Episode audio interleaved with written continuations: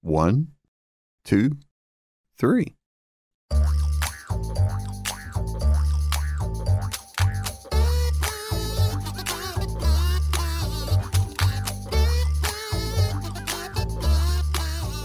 Welcome to Three Song Stories, the show where our guest's connection to music helps us walk through the stories that make them who they are. I'm Richard Chinqui. Our guest today is Jerry Mitchell. Jerry is an investigative reporter whose work has helped lead to convictions of Klansmen from the 1963 assassination of Medgar Evers, the 1963 bombing of a Birmingham church that killed four girls, and the 1964 slayings of three civil rights workers. His work also led to the 2016 conviction of Felix Vail, the oldest conviction in a serial killer case in U.S. history. He was depicted in the film Ghosts of Mississippi, which covered the events of the Medgar Evers case, and while he wasn't depicted in it, the film Mississippi Burning covered the FBI investigation of the Birmingham church bombing. Jerry's also founder of the Mississippi Center for Investigative Reporting, a nonprofit news organization that reports on the criminal justice system, public corruption, political cronyism, and racial disparities, to name a few things. And he's also a MacArthur Genius Grant winner, a Pulitzer Prize finalist, and author of Race Against Time, his account of covering unsolved murders in the civil rights era. Hey there, Jerry. How's it going? it's going great. Thanks for being here. Oh, it's great to be with you. So, uh, you're, I'm going to be honest with you, you're kind of an imposing figure journalistically. Oh, wow. Um, really? Uh, like, like I was doing my guest research on you for the interview, yeah. and my hands kept getting sweaty as I like every every paragraph that I read got me more and more nervous. Um, oh, so I want to ask you, yeah, uh, what real life and what fictional journalist do you aspire to be more like? Oh, real life journalist? I mean, I, you know, I grew up wanting to be Woodward and Bernstein, you know, mm. when I mm. was a young journalist. That's, you know, that was what I aspired to. I wanted to be that kind of investigative reporter. You know, I saw the President's Men movie, and it's like, I want yeah. to meet the guys in the parking garage. Yeah. yeah. So, yeah, that was it. And then fictional? Um, or, do you watch a lot know, of new shows? Yeah. Um, I don't know. The real life ones are the ones that mean something to me. I'm mm. fictional ones. You know, you, you, you see the movies. I don't know. To me, that, those were the ones. I mean, they were real life, but they were also in movies. So, sure. Yeah. Um. All right. Uh, can you describe for me the musical background of your childhood? Yeah, you know, very musical family. My dad's family very musical and uh, actually very silly. They were. Uh, they would like play the kazoo and all this kind of stuff and and and so I grew up you know of all things on movie soundtracks movie musical a lot of it movie musical Ooh. soundtracks so I grew up on Rodgers and Hammerstein South Pacific uh, a little bit you know South uh, Sound of Music, mm-hmm. uh, later on Doctor Zhivago, and and uh, different things like that. And that was very much my mom and dad's taste in music. Yeah. So, um, were would you say that like a really big chunk of the music that you heard growing up were part of film? Like, like it was yeah, yeah, less, less we, radio. We yeah, yeah, yeah. Because my parents dragged me to the first movie when I, I, literally was, I think, nine weeks old.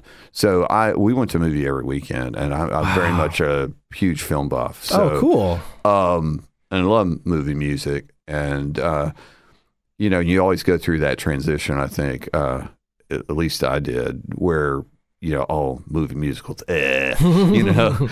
but then I saw a Chorus Line, uh, traveling Broadway uh, performance of Chorus Line, and I fell back in love with movie musicals. So, um, but my one of my earliest childhood memories is um, driving around San Diego, which my dad was in the Navy, and listening to I want to hold your hand on the radio, mm-hmm. and mom and mm-hmm. I singing along, you know, and it just was such great joy, you know, in that, you know. Yeah, um, you know, it's funny because uh, retrospectively, a lot of people, you know, lay that at the feet of like bubblegummy, you know, like kind of pop. But mm-hmm. honestly, the ability of the Beatles to make a song that kind of was so straight up and down but catchy as yeah, all day long. Like you, you just out. couldn't. Those but, early Beatles songs. I mean, you realize, and I don't think it's ever been done since. They had the five top songs. Yeah. I mean, number one, number two, number three, number four, number five. We're all Beatles songs, and that's I, I you know, I remember when I Want to Hold Your Hand was playing on the radio. All, it was all the time. It was playing all the time. Yeah. So, um, since you mentioned uh, like musical movies, uh, Yeah. what is what is maybe your favorite movie soundtrack that is not a musical, where you know where the the music isn't happening in the actual? Hmm. That's a great question. Uh, you know, Hitchcock had some great ones. Ooh, yeah. You know, um, Bernard Herrmann and, and, and others, you know, that, and, um, I don't know. That's a great question. I don't. It's hard to pick. I, I you know, Doctor Zhivago is a great soundtrack. I, my mom and dad have did have good taste on that. So. Um, what's the first time that you feel like music moved you in a way that wasn't just like that sounds nice or it's fun to listen to, but I mean, as a kid, yeah, I loved it. And and you know, as you got older, oh, I mean, um, like what was the first song you remember going like, ooh, that makes me feel a Um, well, I mean, I want to hold your hand made me feel joyful. Uh, you know, once I got a little bit older, it meant a little more. It was a little deeper. Sure. You know, um, yeah. I mean, you know, uh, music just began in- my teenage years. I was a and still am a huge Elton John fan, and so um, I came up in the '70s. So. Yeah, I started listening to Elton John, and it was that was it. I mean, just that music began to kind of penetrate, and was more than just a song. Sure. Yeah. All right. So you mentioned kazoos, but uh, were there any, let's say, instruments that you can play in an orchestra? Yeah, well, I, I'm not an orchestra, but I can I could uh, play piano. My dad played piano; he's a very good Okay. piano player, and we would sing and and and um, and I learned to play piano, but I wasn't nearly as good as my dad. Yeah, Okay. Um, pitiful. do you still do you still like poke at one or? You know, weirdly enough, I occasionally find myself these days occasionally writing songs. I mean, not that they have to be for you know consumption or anything, but uh, yeah, just on my own. It's like a tune will come in my head, and then I start putting words to it. Yeah. Oh, fun. Um, if you could learn another instrument instantly, like Matrix style, right? Guitar. Oh yeah, that's a popular answer. Yeah. Guitar. You want to be the Why? cool guy. Cool- the- because you want to be the the cool cool guy playing guitar. guitar was always cool. I mean, it was always the you go to summer camp and the guy's playing guitar. Me, I'm like, I, there's no keyboard around. I'm sorry. you know. I have good news for you. Um, I I took like six, seven years of piano, taught myself to play guitar. Uh, there you because go. once you can play piano, you can play. yeah, guitar. you know the chords. Yeah, at that's least, right. Yeah. All right. Um, so uh, siblings. I. Uh, it, this is ridiculous. I am an only child. Likewise. and also an only grandchild on both sides. So it's like I don't have The any golden first child. cousins. I have no first cousins. so, uh, other than your parents, then, uh, who would you say was the biggest musical influence on you?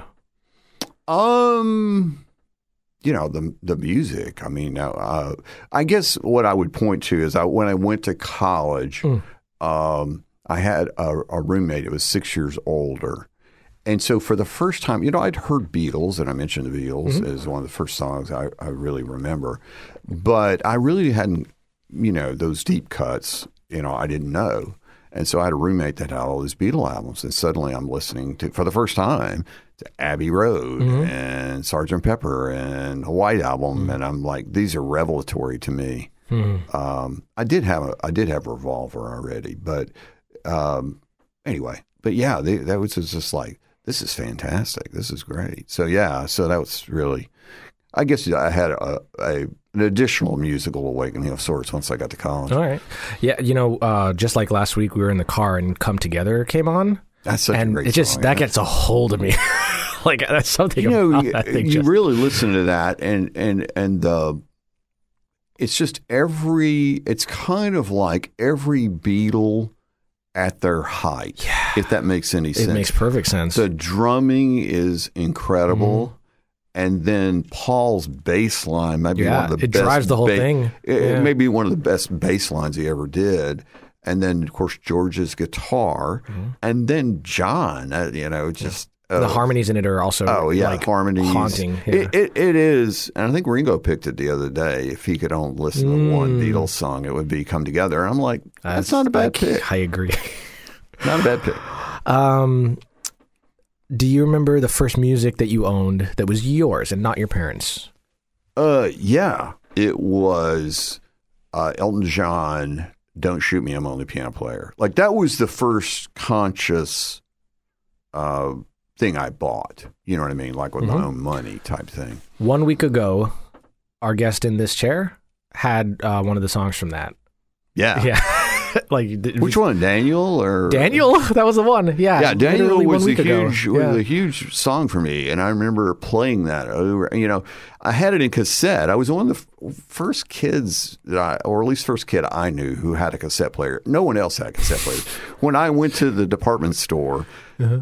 they had eight tracks and albums galore. And literally, I'm not ta- I'm not lying. They had like five cassettes, five music cassettes, and I think I bought almost all of them. So anyway. You buy you bought what you could get. It didn't really matter yeah. what it was. And, yeah. and so I bought that one, but that, was the first Elton John album I had, and and listened to Daniel nonstop. Like I would rewind it to hear it over and over again, and then finally, of course, fell in love with the whole album. But it's uh, it is it's a great album. All right, so you mentioned cassettes. Uh, did you ever make uh, mixtapes? I did. I, ever- again, Yeah. I was one of the early kids that had a cassette player, so I used to be able to listen to WLS Chicago. Where uh, was, this is like I'm 13 or 14, Mm-hmm, something like this. So I, I could listen to WLS at night. John Landecker, WLS, John Landecker, uh, and he was there forever, I think. And and so I would tape the songs, but I create my own mixtape. You know, I, the one was like off the radio. And later on, I did more of a what you would really think of as a mixtape. But what I mean is, I would take the songs off the radio. Literally in the early days, like I had a little transistor radio, and I Oh, would yeah. tape them. Did you ever make a mixtape for anyone else? Oh, later on, sure, yeah, yeah. once you got older, How'd that go? Oh, I don't know that it went very well at all. I don't think it worked. No. All right. Um, hey, I think we're getting to where your first song is going to be. Yeah, um, yeah, You yeah. want to do them in the order that you? Yeah, uh, absolutely. All right. Uh, so this first one is uh, the Supertramp song, right? Uh, the Yeah. Uh, do you want to do you want to talk about the story first, or do you want to listen and then talk about? Well, it? eh, yeah, we can just play it. All right, we're going to listen first. Um, so this is Jerry Mitchell's first song here on Three Song Stories. It's uh, by Supertramp, the logical song off the 1979 album Breakfast in America. Oh yeah, it, took me all the way back. I mean, I, I have so many memories connected to the song, but um, but I'll never forget the first time I heard it. I was in a record store back back when they used to have record stores. uh, well, they have them now again. yeah, that's Yeah, true. They're coming back. Uh, Vinyl's back. Vinyl's back. I remember my son playing a vinyl record for the first time. I was like, Dad, this sounds better. I Isn't go, I know.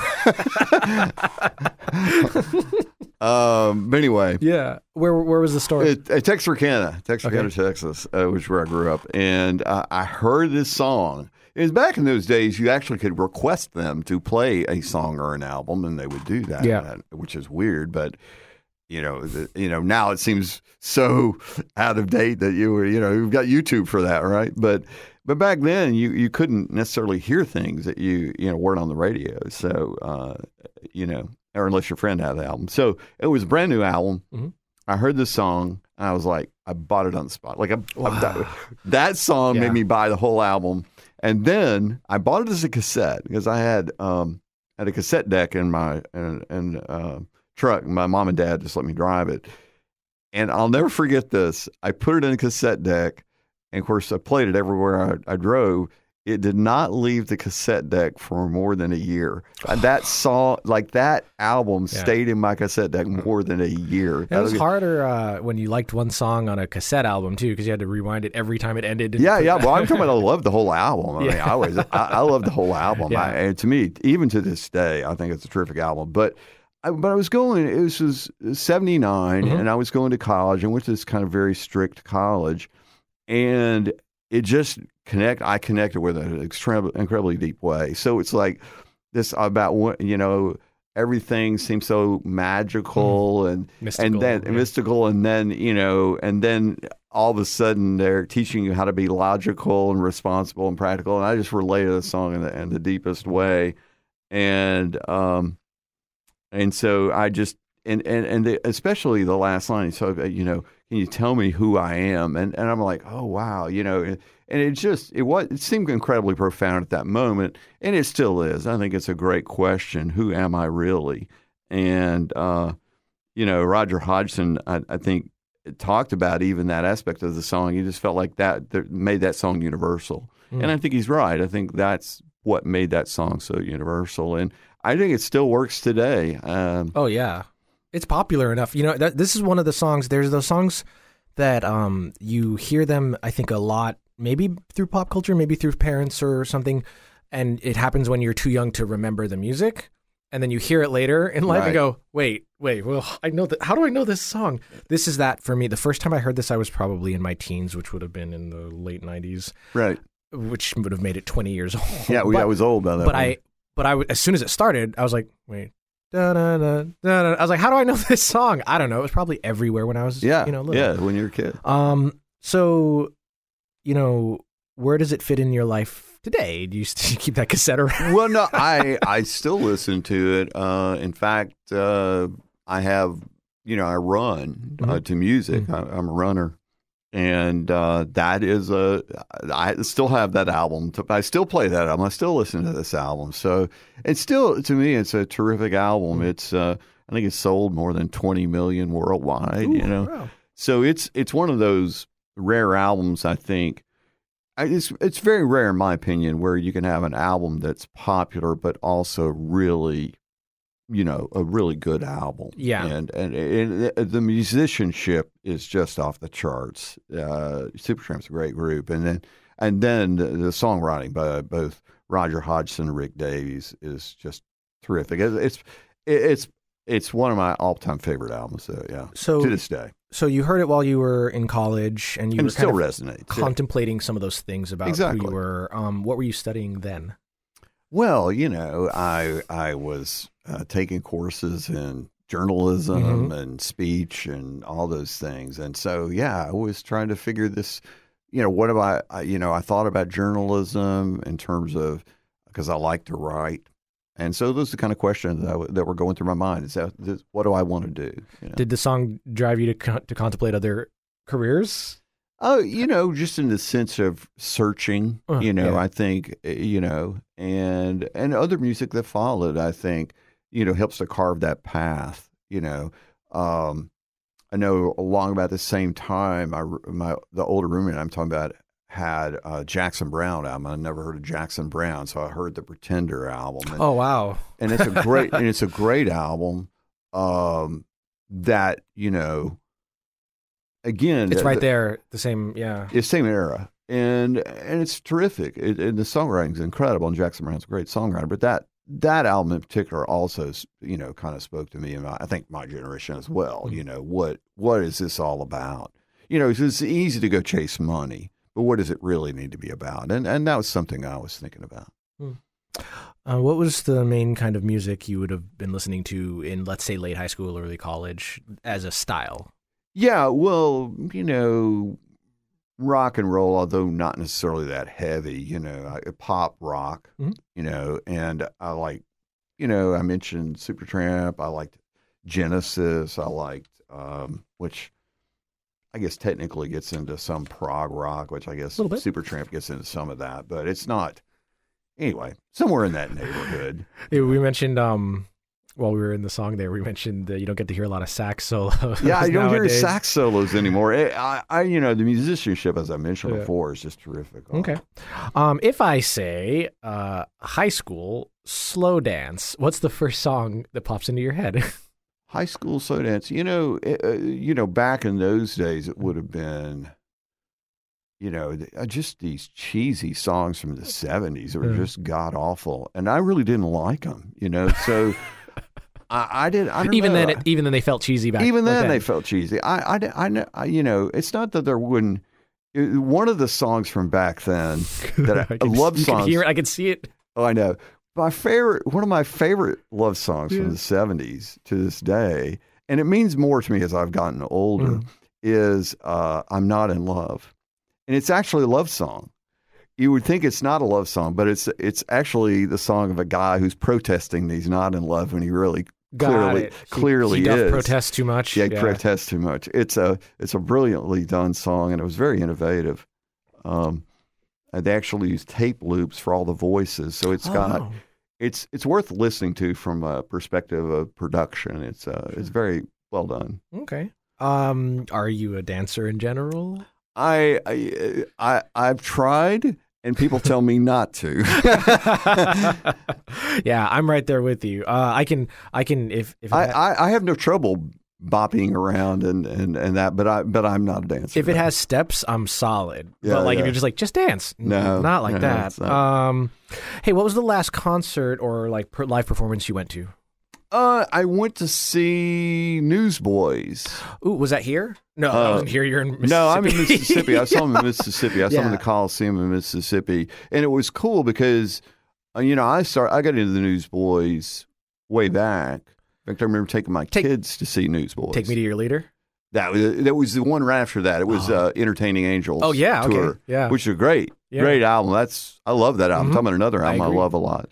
And so that was the album tour, and that was a terrific. It's a terrific album, So- Entertaining Angels. So my father works for an, a nonprofit food organization, and Mhm. they got invited to do something at the concert that Cool. that they were putting on right up the road here. Oh, yeah. Uh, they live on the other coast of Florida, but he was like, "Hey, I'm going to be in your in your neighborhood. You want you want me to come by and see if you can come backstage with me?" And I was like, "Yes."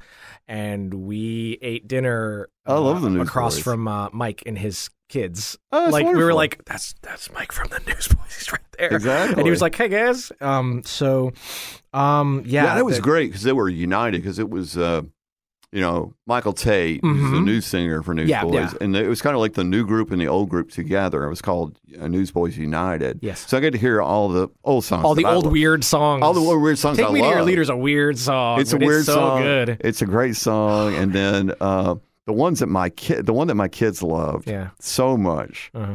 uh, is is Breakfast. Yes, breakfast is so good. It's a great song, and Oh. my I think it was I think it was especially my son. It was just an excuse to be able to yell out the word hell. You Yeah, know, yep. you know, it's like they, don't, serve breakfast, in hell. You know, you Yeah. they kind of shout it out. You know, and um, it, it- you know, it it was also quintessentially '90s. Like it had that you know that sound that was like, oh, okay, we're doing something. I love different. I love that. I love I love the Newsboys. No Uh, one, so no I'm one huge, knows huge fan I'm of the Newsboys. I'm so so, glad we're sitting across from Yeah, each other. yeah. No one knows breakfast. Um, okay. Um, if you could, if you had to describe a peak concert experience, uh, what what do you think about? Um, I've had several. Um, I What- saw.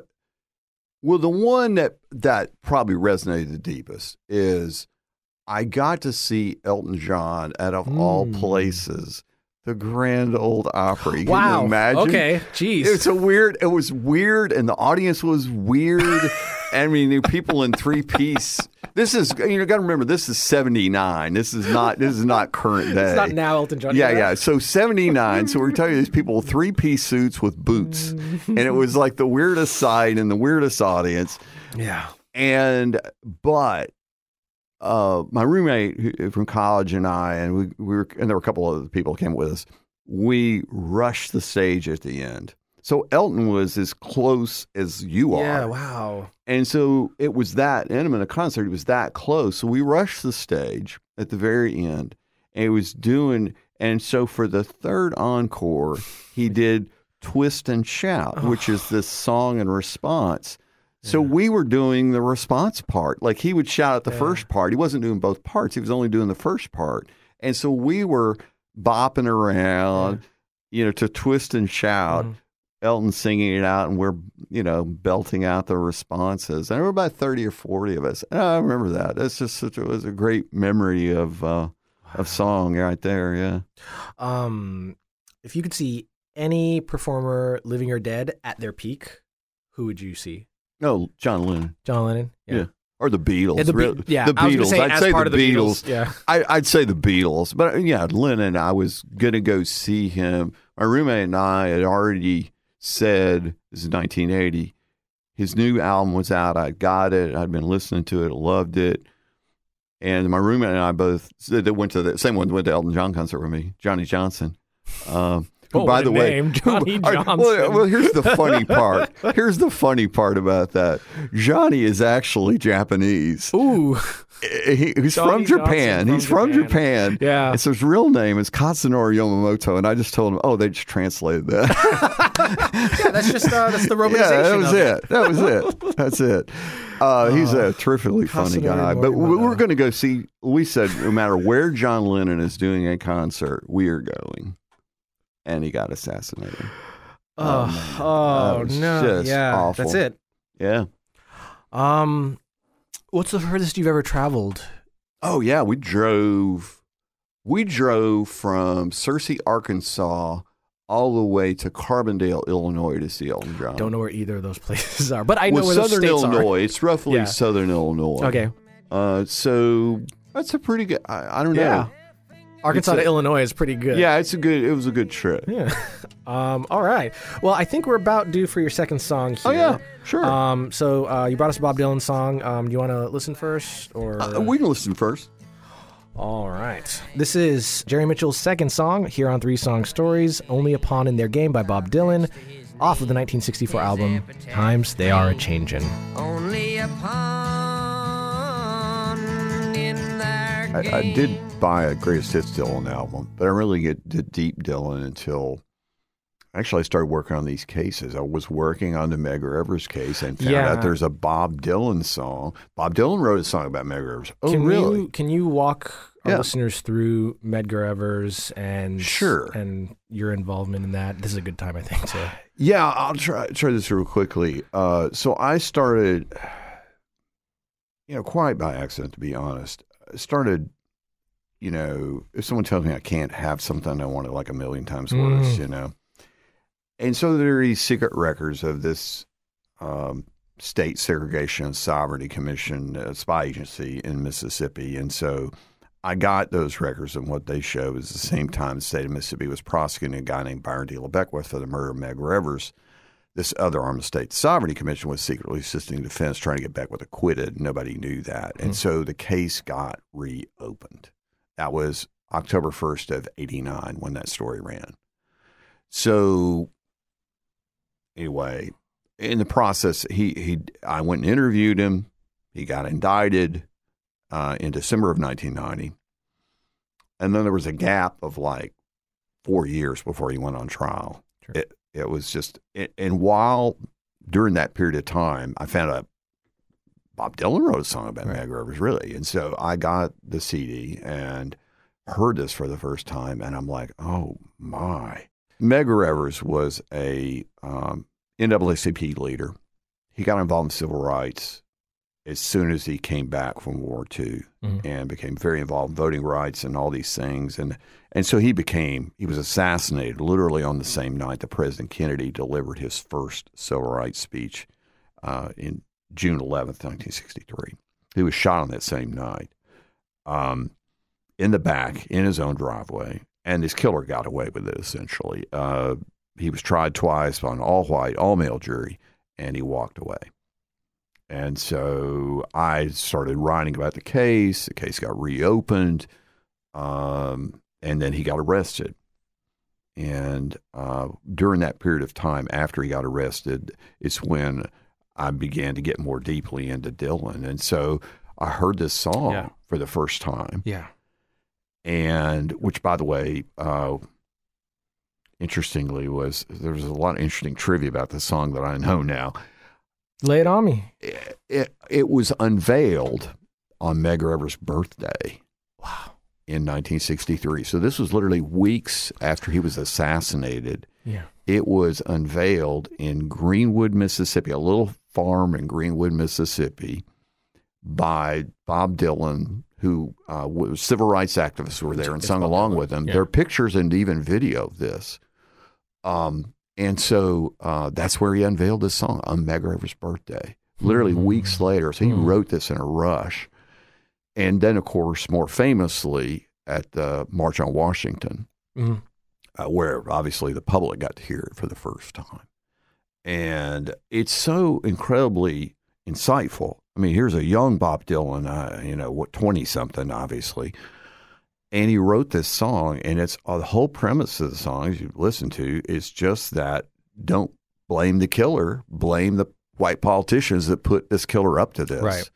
And that's so fascinating to me. It's not like that idea is ancient.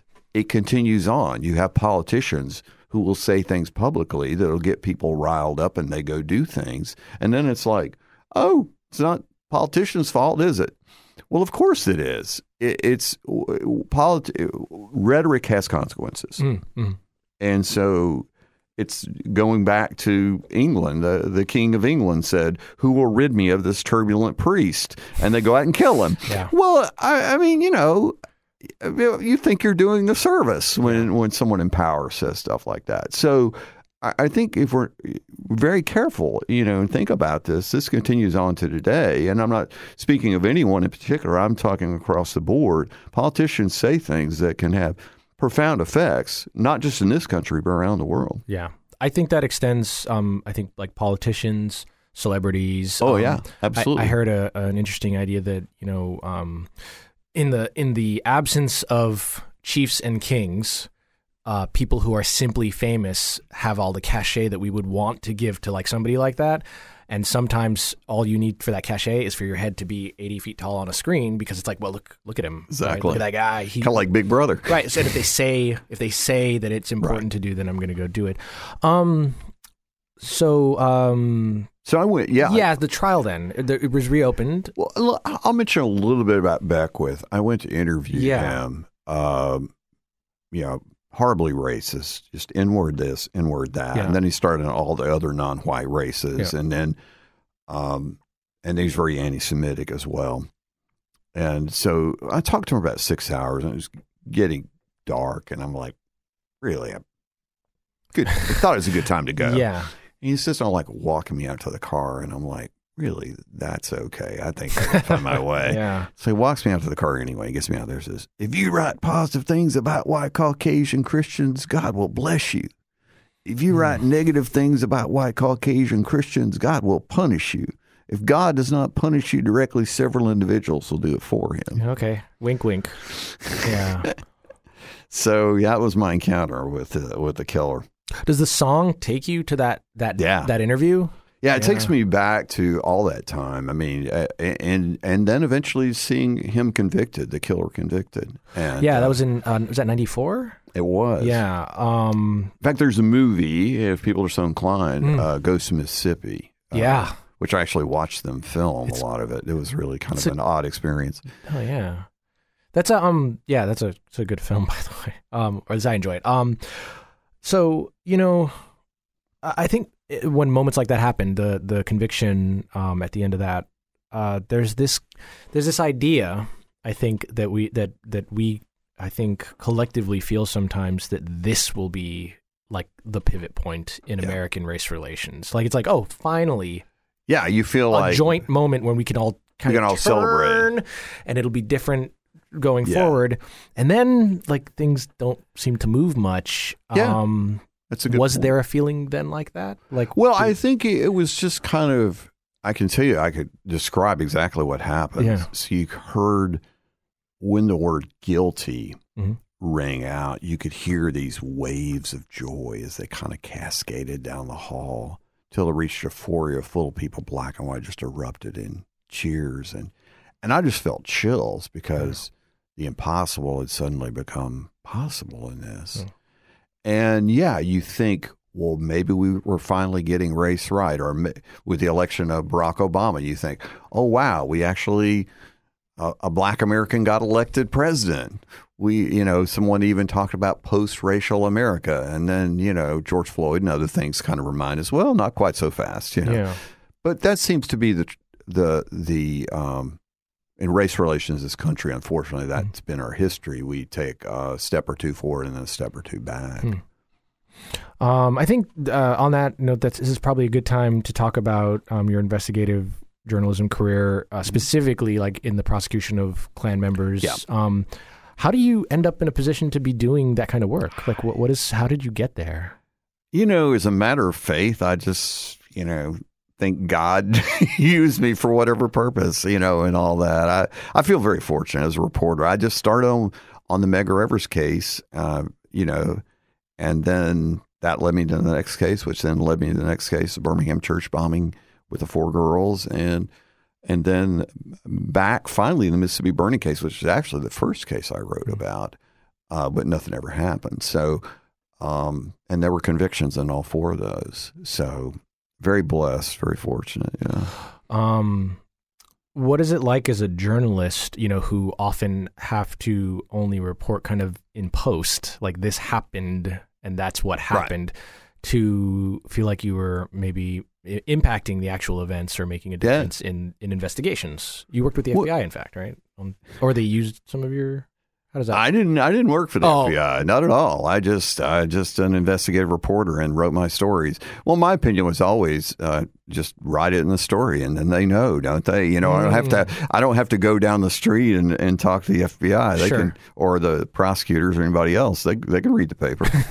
uh, so that was kind of my philosophy about that. So, and you know, and I certainly knew them, and um, you know, work with them in a, in a sense. I mean, in the sense of I would be interested in information maybe they had collected as Mm, well. mhm. You know, Okay. Um, do you listen to that that song, um, "Only Pawn in the Game" very often nowadays? no, I don't. You know, I listen to Dylan some, but that, that's not necessarily a song I listen to. It, it's, uh, but whenever I hear it, it's uh, incredibly moving. Mm. Uh, I, I'm probably a bigger fan of Highway 61 album and Blood on the Tracks. Mike Mike Canary is a big Blood on the Tracks guy. Yeah. It's uh, it's uh, those two albums. uh, You're talking about Dylan. Those to me are Dylan's two best albums. That's my opinion. Some, some, some are going to say Blonde on Blonde, and other things, but uh, those are mine too. um, you ever see him live? I have. I did see Dylan live. Yeah. Uh, Did he did he play any of the songs that you? Well, no, the he way- didn't play any of the, ones I wanted him to, but but he did. You know, "Blowin' in the Wind." And, I'm gonna- I'll- uh, I'll know, relay- all those. All those. Well, he did. Uh, you know, Rolling Stone. I mean, like. Uh, you know, like Rolling Stone, which that was fantastic. I'll was relay a Mike. Canary story since he's not here to do it. But he went and saw Dylan, and he played he played all the big songs, but he played them however he felt like playing them that day. All right. so you couldn't. Well, tell Dylan Dylan has a habit, and everyone who knows seen Dylan in concert knows what I'm talking about. There are times where, in terms of vocally, Mhm. he just kind of uh, muddles through it, and I don't know how I don't know what to call it. And and when I saw him, that that was what he did. He was just Dylan being Dylan. Dylan Yeah. being Dylan. All right. Um, what kind of device or devices do you usually listen to music on nowadays? You mentioned you're a runner, so I Everything. I well, no watch. oh yes. Okay. Fair. Fair. I use an Apple Watch. Yeah. I listen to my music when I'm running on an Apple Watch now, which I'm very grateful to have. It's so much easier than, um, well, I I shouldn't say it's that much easier because I had an iPod Shuffle, so that was pretty easy too. But it's it doesn't fly around like Right. a Shuffle does. um, and then uh, in the car, I have CarPlay, so you know that's easy. And so I have the, you know, the YouTube. What is it? YouTube Red or whatever it is. Oh sure. The music app. Yeah. Like their version of yeah. Yeah, so I, I get all I can get any music I want off of that, and uh, plus music that I, I've purchased that's on Apple. I have an iPhone and Apple. When was the last time you purchased music in physical form? Ooh, that's a long time ago Mhm. because I remember so distinctly walking in the record store, you Mhm. know, and they didn't have they didn't have a record. You know, Yeah. like I went in, it was uh, uh, Elvis Costello. Oh, yeah. I, am a, I'm a big Costello fan. I've Okay. seen him live too. Um, but I went in. Well, to me, Armed Forces and Imperial Bedroom are the, the, the best albums that I know, at least that I like. Um, but I, I went in to buy his new album, and they didn't have it in record. And I just remember just like so that was the from I realized I had to break down and get a CD player because I did, you know oh, they broke you. they broke me. I'm yeah. done.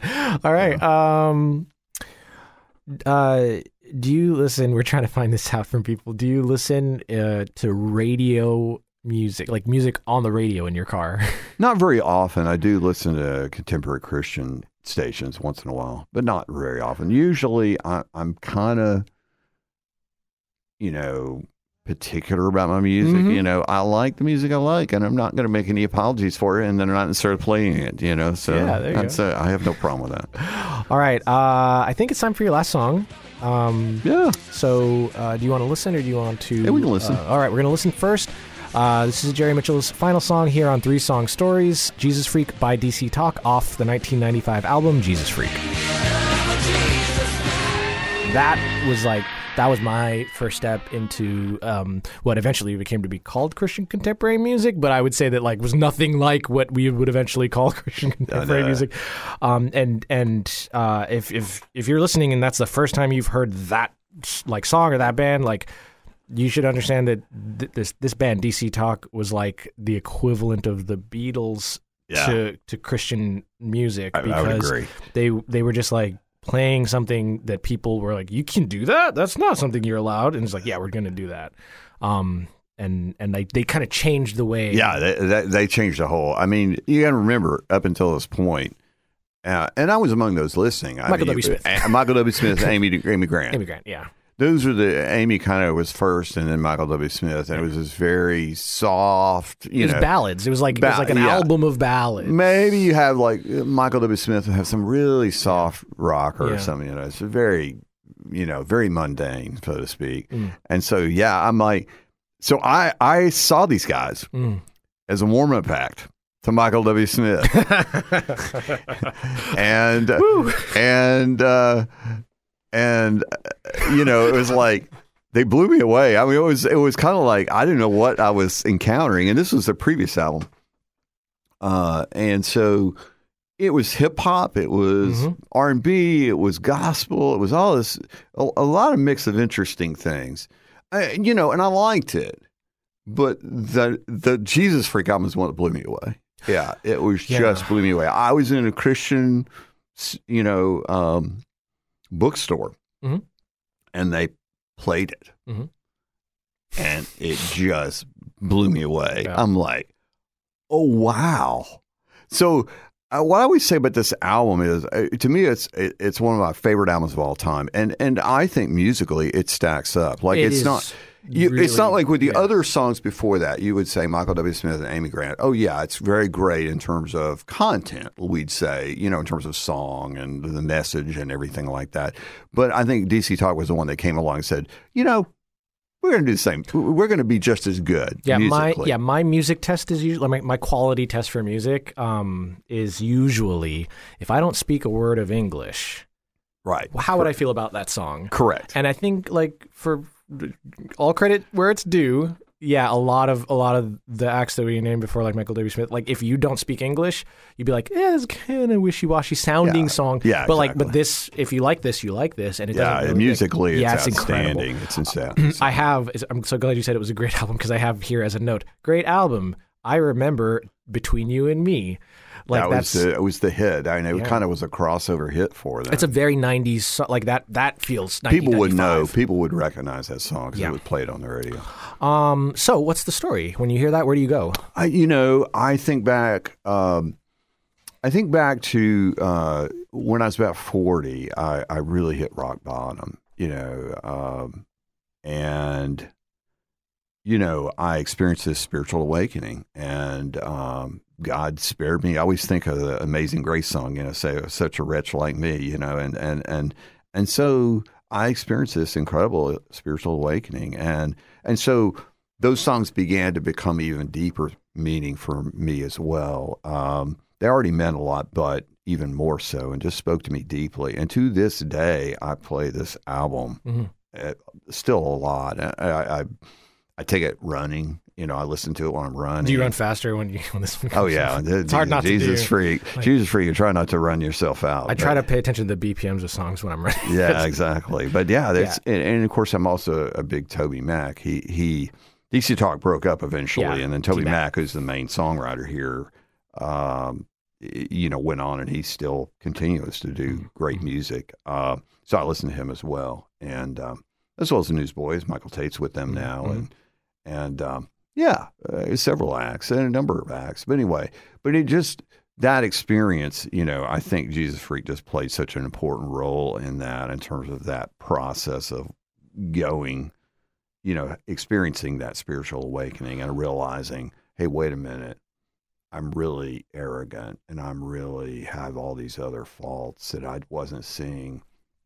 And I'll say this as a matter of faith. And, you know, I started uh, reading. I just started the Bible from front to, back, and and uh, and it was kind of like to God, "Hey, you tell me what you want to tell me." And the other thing I wanted him to do is, um, you know, when I read about these Bible characters, maybe a King Ahab or somebody like that, Mhm. that seems so awful, you know, I want to be able to see myself.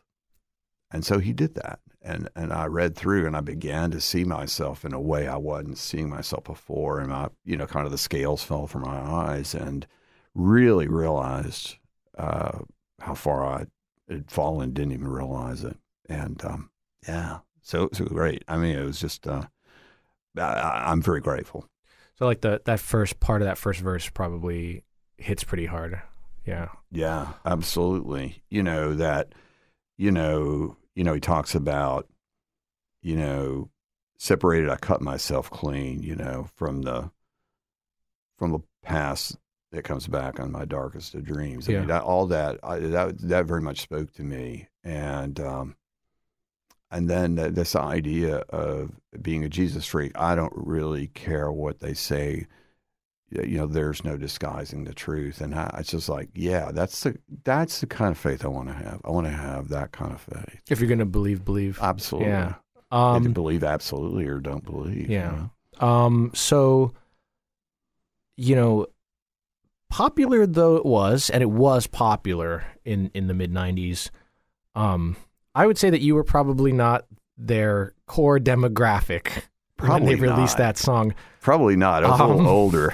How how did, did did that pan out in any particular way? Like, were, were I mean, were, it was was it you and then like a bunch of teenagers at the concert? Oh, at the concert. Like, Yo, you know, well, you know, when they were the warm up act, uh, you know, Michael W. Smith, there were There's a lot of people my a age. bunch of people with earplugs in, waiting for Yeah, to exactly.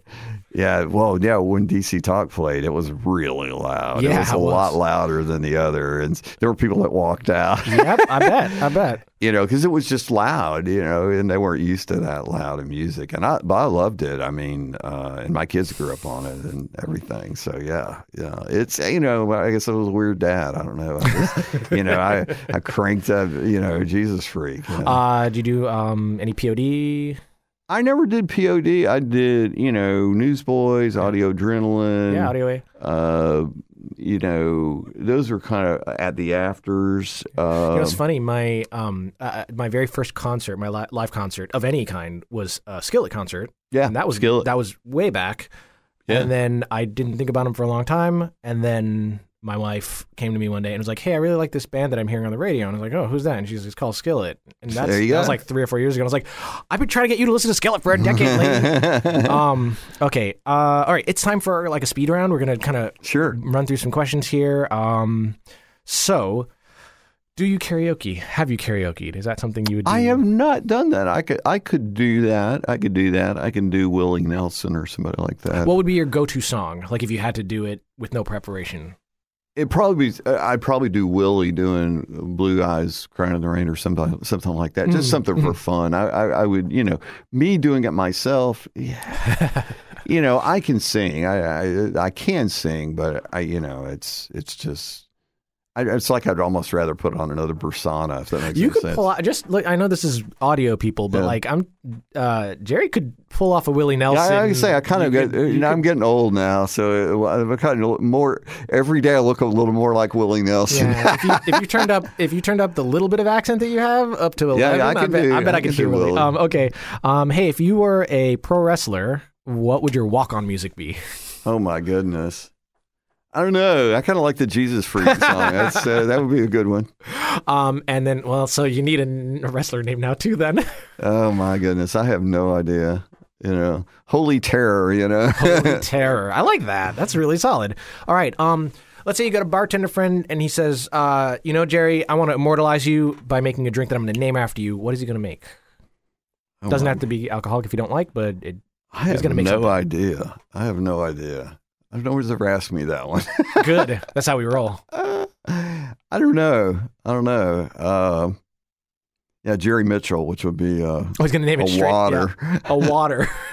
a water or a soft drink. I, uh, what what do I drink these days? Cherry cherry uh, Coke Zero. Yeah. okay. So uh, maybe a cherry Coke Zero.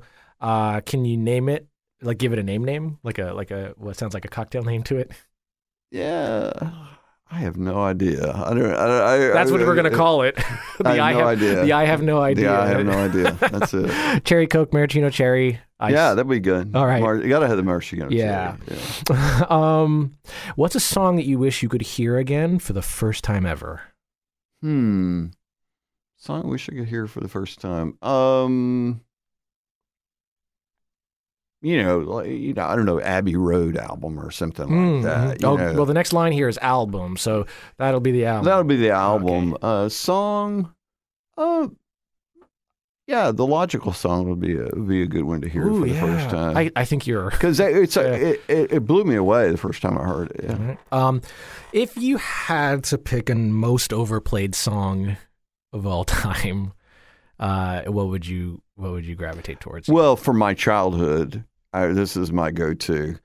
Uh, Seasons in the Sun. Oh. Joy, we had fun. We had Seasons in the Sun. It was horrible poetry and overplayed. True story. My older roommate, which I've already mentioned, uh, was a DJ when that came out, and he told me he broke that single live on the air, so he wouldn't have to play it, just Yeah, yeah, so he wouldn't have to play it again. Oh yeah, live DJing in the in the big push of top forty, like when they stopped being Mm-hmm. stations stopped having mixes and they started saying these are the ones you're gonna play. Must have been just but a you- nightmare. Yeah, it would have had to been. But the other thing is kind of fascinating when I look back at the top 40 charts, you know, top 40 radio. Mm. Yeah.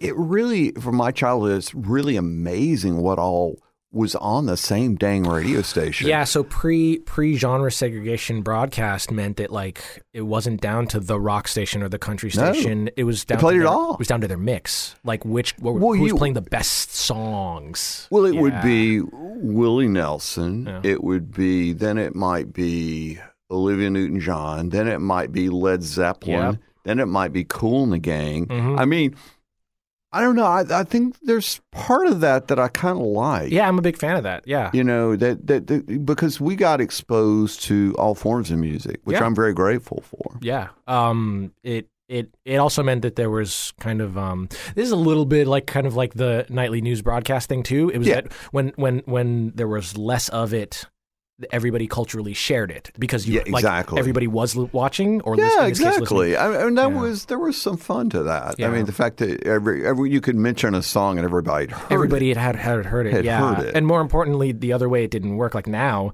i know for a fact that i have no idea like what the 10 most popular songs in, Oh, in, no. in america are right now I, I stopped listening so long Right. ago uh, I wouldn't. I know. just. I, I just. And I'm not saying to name them. I'm saying if I heard them, I wouldn't know that I was listening to one of them. And back then, you would definitely have heard it. And and you know, there's there's give and take, right? It means there's more music being produced now than ever before, so that's nice. But the interesting thing I read the other day, it was in an article. It was the, the majority of, of music that people are listening to on like Spotify and, and the Mm, like mhm, mhm. Are, is 20th century music. Yeah, hey, we're the kings. So I just find that I just find that fascinating. Yeah. That, you know, the music I grew up with is the music people are still listening Yep. to. So well, I feel uh, you know very prejudiced about that. That I think that that maybe some vindication in that stat. Yeah, I think you know. I still to this day believe the best music ever written, at least within my lifetime, uh, was late '60s, early '70s, roughly. You know. I mean, look at us waxing poetic about the overplayed song question. Yeah. Um, all right. If you could broadcast any song into the head of everyone in the world simultaneously, what song would you broadcast? Wow. Um. Not we are the world, but that that that would be one that you would think Mhm, should be mhm. right, you know. But um, you know, uh, uh, you know, uh, maybe the Beatles' "All You Need Is Love" or something like that. I, you know, something that would uh, carry some kind of positive message. Um, yeah, that, yeah, I'm just trying to think of one off. All You Need Is Love is a great song. A great one. Yeah. just um, between you and me by DC Talks, another good one. You know. Do you, do you know what's funny about All You Need Is Love is I forget in between listens of it because I don't listen to it often. In between, I forget that it's like that's like the whole song, like Mhm. just over and over again. Mhm. But then by the end, it doesn't matter. Like you're just like, oh, you need it's it is It is really that. solid. Um, all right. Uh, are there any albums that if you start the beginning of the album or somewhere like in the middle that you basically have to keep going until the end of the album? Oh yeah, yeah, yeah, yeah. Well, Supertramp, uh, Breakfast in America is one like that. Mm-hmm. Um, another one like that to me is Genesis album Duke, Mhm. which is a concept album and very much uh, it's great. This is a great album, and I uh, I got hooked on that one summer. It was the summer after Super, you know, Breakfast in America. and just started playing it. You know, I was working outside and I started playing it and just over and over on cassette, and it just kept playing it, and it, it grew on me. And it's a it's a great concept album. I think it's my opinion. No, not that anyone has to agree. I think it's Genesis' best album. Oh, okay. Uh, if you had to take one album with you, uh, Desert Island style, and that's all you get to listen to, what would you what would you listen to? Uh, probably Jesus Freak. Yeah. yeah, It's Jesus pretty. Freak. Um, so I will mention that it's also really diverse in its styles from song to song. It is Like some of them, It's like that, like like that one's fairly like that one's like hip hop grunge, but like but between you and me is Yeah, like it's like '90s pop uh, alternative 90s pop, right? absolutely. Like so. Yeah. Okay. Um, what do you think 14 year old uh, Jerry would think about you now and how and who you are Oh wow! and how your life went? Well, I, you know, went much different than I expected. You know, uh, my my parents, uh, my mom and dad owned a, like a tire store when I was growing up, and so I my vision was always not that I wanted it. Investigative journalism. yeah, my my my vision. At the, well, you were really young. I wanted to be an astronaut, but uh, but a little bit older than that. My mom and dad had this tire store, and I was thinking, you know, not that I wanted it, but I figured, oh, that's this is what I'm going to be doing. I- mm-hmm. you know, it's a, mm-hmm. more a grudging realization. I'm probably going to be stuck here doing this, but that didn't happen. He sold it. so uh, anyway, yeah. Um. What if you could tell him something?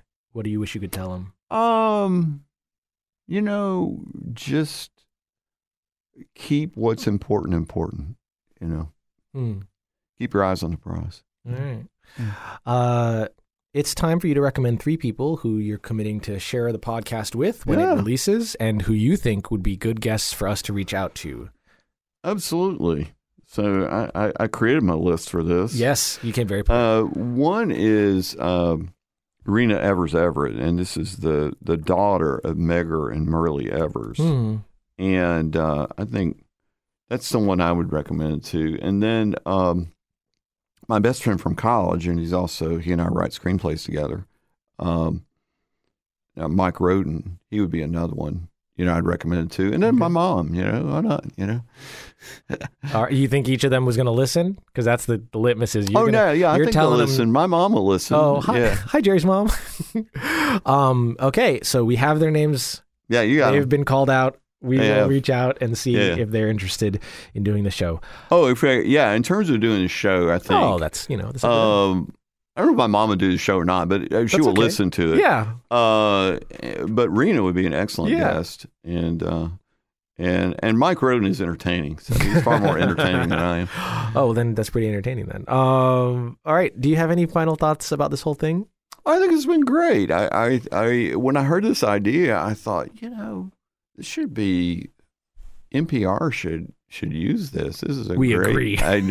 a, a great idea for an approach to interview people, uh, kind of get them to pick three songs, which forces them to kind of think about their life. Oh my gosh, you've you've nailed it. That's the reason we do it. Yeah, it's it's that we so the line we use in in our in our talks is it turns people into their own best storyteller. Yeah, and, and, And people like often don't think in those terms. Yeah. And, and I had to kind of really think. To be honest, I, I, I think I had five songs originally, but Mhm. I, but I mentioned the other two, but I just didn't, we didn't play them. Yeah, it's hard. It's hard because you got to knock them down, and that's okay. And I could have picked far more. I, I, I love music. oh yeah, I love music, and uh, obviously, I always think of that scene in Diner where, um, you know, music plays such a huge role in that in that movie, and it's very much a guy's movie. But, um, but anyway, at one point they're talking about. He says, and she just kind of is not. She's he like files all his albums in alphabetical order and by year of release, which is exactly what I did yeah.